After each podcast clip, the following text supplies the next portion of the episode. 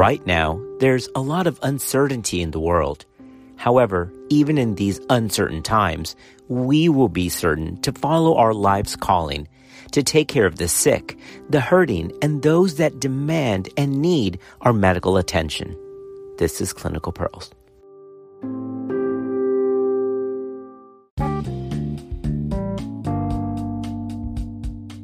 Well, whether you can attest to this personally or if you've heard it through patients, the truth is the idea of trying to make a baby sounds a lot more fun than it actually is. Why? Because the act of trying to make a baby can actually be pretty darn stressful for a couple. As an OBGYN physician, I often get asked by couples what's the best time to have sex or in what position should we try to have sex in order to get pregnant? Well, is there a better position than another? So I thought in this podcast I would cover the ASRM's new committee opinion on optimizing natural fertility. No, this is not about infertility. We can leave that podcast for another time. This is how to give patients advice on how they can maximize their chances of conception. Ready? Let's cover the ASRM's new practice committee on optimizing natural fertility from January 2022.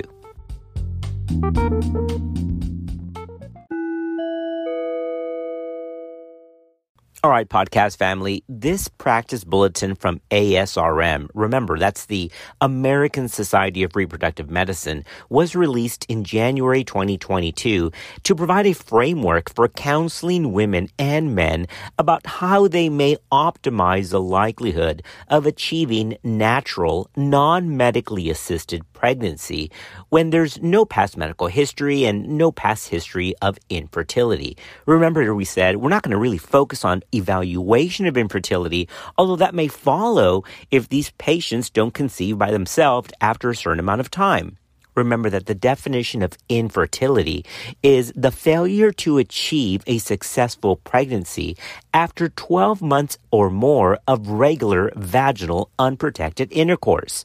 However, if there's other issues like PCOS or if the mother, if the woman is more than 35 years of age or more, then you can begin an evaluation after six months without conception one of the things that can put patients at ease, I think, when they come in after two or three months of trying to get pregnant and nothing is happening, is just to relate to them and to explain the monthly chance of pregnancy in a typical cycle. Assuming that nothing else is going on, the probability of pregnancy per month in a couple having unprotected intercourse is called the monthly fecundability. That's a great word, isn't it? Fecundability. And the average monthly fecundability for an average age couple, now the average age couple is defined as less than 35. Sorry guys, that's just what it is. But it's not very high at all. It's actually averages only about 0.2 up to 0.24 per month. That's like 20 to 24%. So it's not very high. That's why you've got to try more than once. And sometimes it takes more than two or three months to get pregnant. Actually, ASRM states that about 80% of couples will conceive in the first six months of attempting pregnancy. However, out of those six months, the highest monthly fecundability is actually greatest in the first three months. Relative fertility is decreased, however, based on age. Remember that when a woman turns 40, that's 40, she has about half the fertility compared to a woman in the late 20s or early 30s, which is their time of peak fertility. Fertility also varies among populations and declines with age in both women and men, but the effect of age is much more pronounced in women because it's very slightly affected in men. There is an age related decline in the chance of pregnancy and live birth, corresponding to an increased risk of aneuploidy and miscarriage with increasing maternal aging although semen parameters in men also decline detectably after 35 years of age, male fertility really doesn't appear to be appreciably affected before the age of about 50 and after 50, although fertility in men can change a little bit, it's just a small decrease compared to that decrease in women. Okay, we've established that as baseline. Now let's get into the fertile window. So if you're asked on the oral boards or by your patients, when's the best time to have sex? It actually is not the day of ovulation, but in the days immediately preceding ovulation. The fertile window is best defined as the six day interval ending on the day of ovulation peak fecundability has been observed when intercourse occurs within two days before ovulation. In other words, it's best to have sperm already present, already in the tube or the mid or distal portion of the tube at time of ovulation the likelihood of pregnancy has been noted to be greatest when intercourse occurs the day before ovulation up to two days prior, and it actually starts to decline when intercourse occurred on the day of ovulation itself. And here's the depressing part. After ovulation, the chance of having pregnancy or conception at 24 hours after the act of ovulation is zero. Well, that's your clinical pearl. The best time to give advice for timed intercourse is from 24 to 48 hours before the expected time of ovulation. Well, I'm totally going to go off script, but I just thought of this and it made me chuckle. In the last segment, I just said, when is the best time to have sex? Well, I remember one medical school class had to be maybe two or three years ago, and we are talking about fertility. And so I asked that question, when's the best time to have sex? And of course, one of the male students raised his hand and said, the best time to have sex is whenever she says yes. Sorry, I had to go there. Okay, back to the podcast. Well, in that last segment, we covered the idea that timed intercourse is one or two days before the expected time of ovulation. But that only works, of course, if the patient has regular periods and kind of can predict when ovulation is occurring at mid cycle. Remember that ovulation typically is two weeks before the anticipated date of that next menses. You see, remember the intro? I said that sometimes the act of trying to have conception can actually be pretty stressful because you're trying to get it right into that time and trying to predict that ovulation. Now, without the aid of ancillary tests, that can be kind of a shot in the dark and can be, again, stressful. But there are things that can be done to try to give an increased perception or at least increased predictive value of ovulation use of fertility tracking methods to determine the fertile window and approximately time intercourse is associated with an increased probability of conceiving in an ovulatory cycle. Fertility tracking methods include the calendar method with or without the assistance of some smartphone app, and you can also do things like checking cervical mucus or checking the LH surge ovulation detection kits monitor urinary LH excretion to try to determine or predict the day of ovulation. Now remember, nothing is perfect and these aren't dead and fast rules. These are just kind of suggestions that can help timing of intercourse.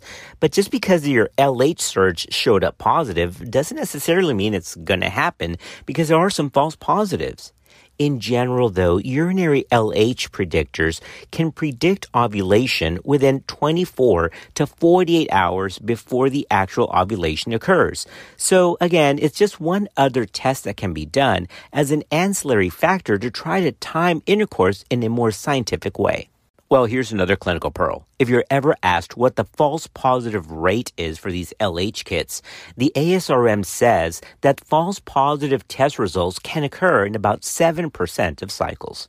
Now that we have the timing down packed, what about frequency of intercourse? Because that's actually floated around the medical circles for some time. It was have sex every day, and then it went to have sex every other day. Well, the truth is, the frequency of intercourse is based on whatever the couple really wants to do. But there is some science here to guide this. Now, this is kind of weird. It is actually data that abstinence intervals greater than five days may actually affect sperm counts, and that longer abstinence intervals of greater than 10 days, semen parameters actually can begin to deteriorate. You know, that data was put out by a man. Oh, anyway, although studies of semen parameters provide some useful quantitative data. The truth is that that data may not accurately predict the true functional integrity or capacity of sperm. Well, that's about waiting long intervals between intercourse. But what about having intercourse more frequently? I mean, is that bad? Does that actually affect sperm count? Well, the answer is probably no. There's been no decrease in sperm parameters with intercourse as frequent as every day or every other day. Although evidence suggests that daily intercourse during the fertile window may actually have a slight advantage, specific recommendations regarding the frequency of sex may induce unnecessary stress in a couple. So couples should be told that reproductive efficiency increases with the number of intercourse during the fertile period and is highest when intercourse occurs every one to two days during that six day fertile window. But they can have sex as much or as infrequent as they want, knowing, of course, that the less sex that they have during that fertile window may actually decrease their chance of conception. All right, time to get into some of the fun stuff. What about coital practices? I love how ASRM calls it coital practices. Well, there sure are some weird ideas here, and the truth is, that's pretty much all they are is weird because they're not really evidence based. Although many women think that remaining supine for a certain set time after intercourse can help facilitate sperm transport and prevents leakage of semen from the vagina, well, this belief really is just not evidence based. Sperm deposited at the cervix at mid cycle can actually be found in the fallopian tube within 15 minutes. In some studies, they can actually be found as fast as 5 minutes. Now, I've heard this study before and it's referenced in the ASRM new committee opinion. And I just think this is so remarkable. I mean, the body is just really incredible. Now, the uterus is meant to not just have efflux of blood out during menstruation and to expand during pregnancy, but it also it serves to kind of have a wick effect. Listen to this. There's been studies done where labeled particles have actually been placed in the posterior vaginal fornix at various times of a woman's menstrual cycle, and they've actually been observed to have transport into the fallopian tube within as little as two minutes during the follicular phase. It's interesting that these particles were observed only in the tube adjacent to the ovary that contained the dominant follicle and not in the contralateral tube. In other words, that dominal follicle, that Graafian follicle, has like a GPS tracking system for substances to come up the uterus into the tube to find it. Is that wild or what? Now, some have argued that orgasm itself has a function to try to wick semen up the uterus to allow for conception. Well, while the uterus does have some contractions, and the pelvic floor definitely contracts during orgasm, orgasm is definitely not necessary for conception. Well, what about positions? Is there one position better than the other? Well, the truth is they can do whatever the couple wants to do as long as it's consensual and no one's getting hurt. But there's no evidence that coital positions actually affects fertility. Sperm can be found in the cervical canal seconds after ejaculation, regardless of coital position. Oh, by the way, I've also been told by some younger adolescents, remember I have a college age population, who, I mean, there's stuff, weird stuff out there, guys. So, like, no, we only have sex standing up, so we don't use a condom because I've heard I can't get pregnant that way. What? That, just weird stuff.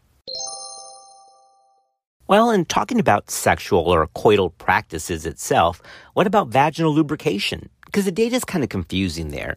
A lot of the data actually comes from in vitro studies, which we all know is not necessarily the same as in vivo. For example, some vaginal lubricants may actually decrease fertility on lab testing in vitro in a bench model, like even water soluble lubricants can actually affect sperm motility by 60 to 100%, but that's on a bench model. At the same time, some over the counter lubes, olive oil, and even saliva has been found to affect sperm motility and velocity, but on bench models. The truth is, although some lubricants may adversely affect sperm parameters in vitro in a lab setting, the use of lubricants in couples attempting conception has not been shown to affect cycle fecundability compared with non-use. So the clinical pearl is, although some lubricants may actually affect sperm motility in vitro, it probably doesn't do very much in vivo. So lube away if that's what they want to do. Well, podcast family, as we come to the end, a quick word about the most commonly used drug worldwide. No, it's not marijuana. And no, it's not opioids, although that's still out of control. The most commonly used drug worldwide is what? It's caffeine. Yep, and I have a problem myself. So patients often ask, hey, does caffeine affect my chances of getting pregnant? Well, according to ASRM, high levels of caffeine consumption, that's defined as greater than five cups of coffee per day or greater than 500 milligrams, has been associated with slightly decreased fertility. But that doesn't mean that caffeine is out of the picture 100% moderate caffeine consumption, defined as one to two cups of coffee a day, or 200 to 300 milligrams daily, doesn't seem to have any adverse effect on pregnancy or on fertility in order to get pregnant. Now, here's the one concept that seems a little unfair. Although more severe caffeine consumption in women may decrease fertility, caffeine consumption in men seems to have no effect on semen parameters or function. I know, it's unfair, but that's what the data says. Now, as we come to an end, I did mention marijuana, so I think it's important to talk about cannabis, especially since several states have it legalized. Well, one study did find that the prevalence of infertility was increased in ovulatory women who reported using cannabis men who smoke cannabis also have been reported to have 29% lower sperm counts than men who have never smoked cannabis. And a dose dependent effect of cannabis on sperm counts has also been reported. But of course, the data is conflicting data from the National Survey of Family Growth and the North American Preconception Cohort Study actually found that there was no association between male or female cannabis use and time to get pregnant. So go figure. Now, just to be legit, I have to say the American College of Obstetricians and Gynecologists does recommend that women who are pregnant or who are trying to become pregnant discontinue cannabis because of the adverse effects of smoking and the potential concerns for impaired fetal neurodevelopment. All right, podcast family, we're done. So remember, this wasn't about infertility. This is just about trying to guide couples who ask, hey, we're trying to get pregnant. What should we do? Well, of course, have a healthy diet, take a prenatal vitamin to increase folate levels to prevent neural tube defects, get your blood pressure or blood sugar under control if that's an issue. If the BMI is higher, try to bring that down. And above all, just adopt a healthy lifestyle. Remember, this is part of the preconception consult. Make sure that infections are taken care of, that vaccines are given, and unless they have something odd in their gynecological or medical history, that they use this information as ways to optimize natural fertility.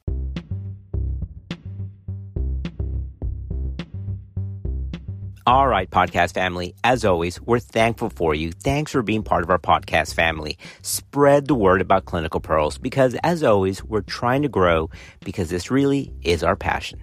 We'll see you next time on another episode of Clinical Pearls.